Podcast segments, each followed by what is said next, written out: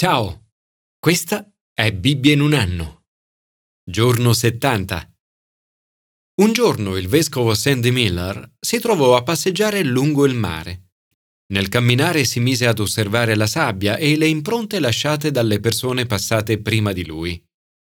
La mattina seguente, sempre in quel punto, osservò che le impronte erano tutte sparite, completamente cancellate. In quell'istante sentì forte nel suo cuore un messaggio di Gesù.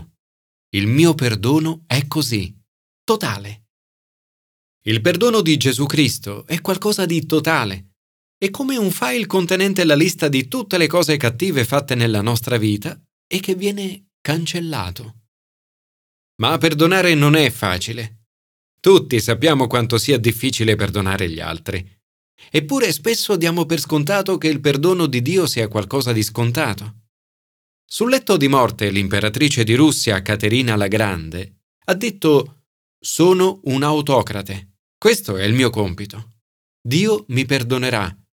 Questo è il suo. Nei brani di oggi scopriremo come il perdono di Dio abbia comportato un enorme costo e portato ad un'enorme benedizione. P.T. Forsyth ha detto che per apprezzare la meraviglia senza fiato del perdono è necessario prima di tutto sperimentare la disperazione del senso di colpa. Commento ai sapienziali. Sperimentare il sollievo del perdono.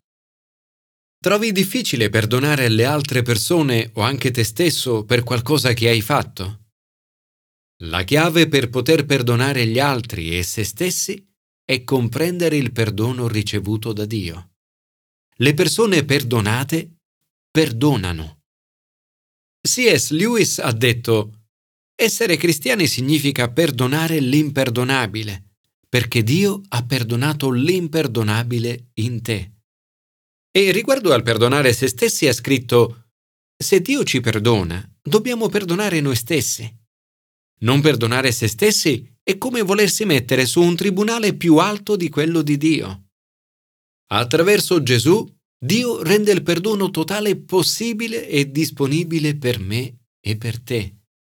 In questo salmo scopriamo l'enorme differenza che il perdono di Dio può fare nella vita di una persona.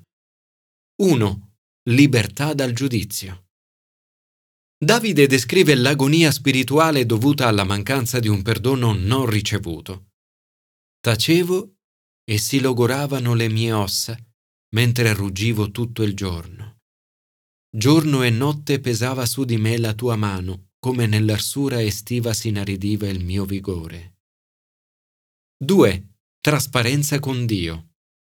La strada che porta al perdono non è qualcosa di complicato è semplicemente presentarsi al Signore senza maschere o pretese. Ti ho fatto conoscere il mio peccato, non ho coperto la mia colpa, ho detto confesserò al Signore le mie iniquità, e tu hai tolto la mia colpa e il mio peccato. 3. Un nuovo inizio. Davide descrive l'enorme benedizione che Dio ci ha offerto perdonando i nostri peccati. Beato l'uomo a cui è tolta la colpa e coperto il peccato. Beato l'uomo a cui Dio non imputa il delitto e nel cui spirito non è inganno. Immagina di aprire la tua agenda e tra i vari impegni ed incontri trovare scritto una lista di tutti i tuoi peccati, giorno per giorno. I primi due versi di questo salmo ci offrono tre immagini di come Dio guarda i nostri peccati. Primo, il Signore non imputa i nostri peccati contro di noi. Si comporta come se non esistessero. Secondo, il nostro peccato viene coperto. È come se Dio tirasse fuori la sua gomma celeste e cancellasse la lista dei nostri peccati di ogni giorno. Beato l'uomo a cui è coperto il peccato. Terzo, la colpa è tolta. Letteralmente significa rimossa o portata via. Le pagine con la lista dei tuoi peccati sono state strappate e distrutte. Puoi ricominciare, puoi avere un nuovo inizio. L'Apostolo Paolo cita questo salmo per confermarci che attraverso la morte di Gesù per noi, Dio ci accredita la sua giustizia e che il suo perdono non dipende dalle opere che facciamo. Attraverso la croce Dio ci riporta ad una giusta relazione con Lui. Per questo possiamo pregarlo. Egli diventa il nostro rifugio, ci libera dall'angoscia, ci guida e ci circonda con il suo amore. Il suo perdono non è qualcosa che possiamo guadagnare con le buone opere, è un dono che viene dato a chi confida nel Signore. Un'attenta e corretta comprensione dell'Antico Testamento ci porta a concludere che la via del perdono passa dal pentimento e dalla fede. Il fatto che riceviamo perdono non è però un motivo per peccare. Al contrario, è un grande incentivo per non peccare. Rimanere sui sentieri di Dio è ciò che dovremmo desiderare di più. Egli promette che ci guiderà, ti istruirò e ti insegnerò la via da seguire con gli occhi su di te ti darò consiglio. Dio non vuole che diventiamo difficili da guidare come un cavallo o un mulo che per essere guidato ha bisogno di morso e briglie. Desidera evitarci il dolore di resistere allo Spirito Santo ed invitarci a seguire i suggerimenti del suo Spirito. Vuole aiutarci a sentire la sua voce ogni giorno, ad ascoltare le sue istruzioni, a camminare sulle sue vie e a credere nel suo amore. Signore, grazie perché sei morto per me sulla croce, affinché io potessi conoscere il sollievo del perdono. Mi dispiace per le cose sbagliate che ho commesso nel mio passato. Per favore, perdonami. Commento al Nuovo Testamento. Grazie Gesù per aver pagato il prezzo del perdono. Vorrei invitarti oggi a prendere del tempo per ringraziare Gesù. Gesù ha pagato un prezzo molto alto per il nostro perdono. Il perdono non è facile, ma Gesù lo ha reso possibile. 1. Gesù è morto sulla croce per noi. Alcune persone sostengono che Gesù non sia realmente morto sulla croce ma che dopo essere stato deposto sia stato spostato in un sepolcro per ricevere cure e sollievo. Ma nel brano di Marco è scritto che Pilato si meravigliò che fosse già morto. E il centurione che aveva supervisionato la crocifissione confermò che Gesù era effettivamente morto. Va inoltre considerato il fatto che i soldati romani erano esperti nel compiere crocifissioni e che il centurione avrebbe subito una punizione severa se avesse lasciato vivo e libero un prigioniero condannato. È scritto inoltre che Giuseppe d'Arimatea, comprato un lenzuolo, lo depose dalla croce, lo avvolse con il lenzuolo e lo mise in un sepolcro scavato nella roccia. Se Gesù fosse stato ancora vivo, Giuseppe se ne sarebbe accorto. Non avrebbe mai chiuso Gesù vivo in un sepolcro. 2. Gesù è abbandonato da Dio a causa dei nostri peccati. Si fece buio su tutta la terra. Poco prima di morire Gesù grida Eloi, Eloi, lema sabachthani. Marco consegna le parole aramaiche originali di Gesù, che significano Dio mio, Dio mio, perché mi hai abbandonato? Gesù usa le parole del Salmo 22 che si conclude con una grande vittoria. Vedi Bibbia in un anno giorno 46. 3. Gesù apre la strada al perdono e alla presenza di Dio.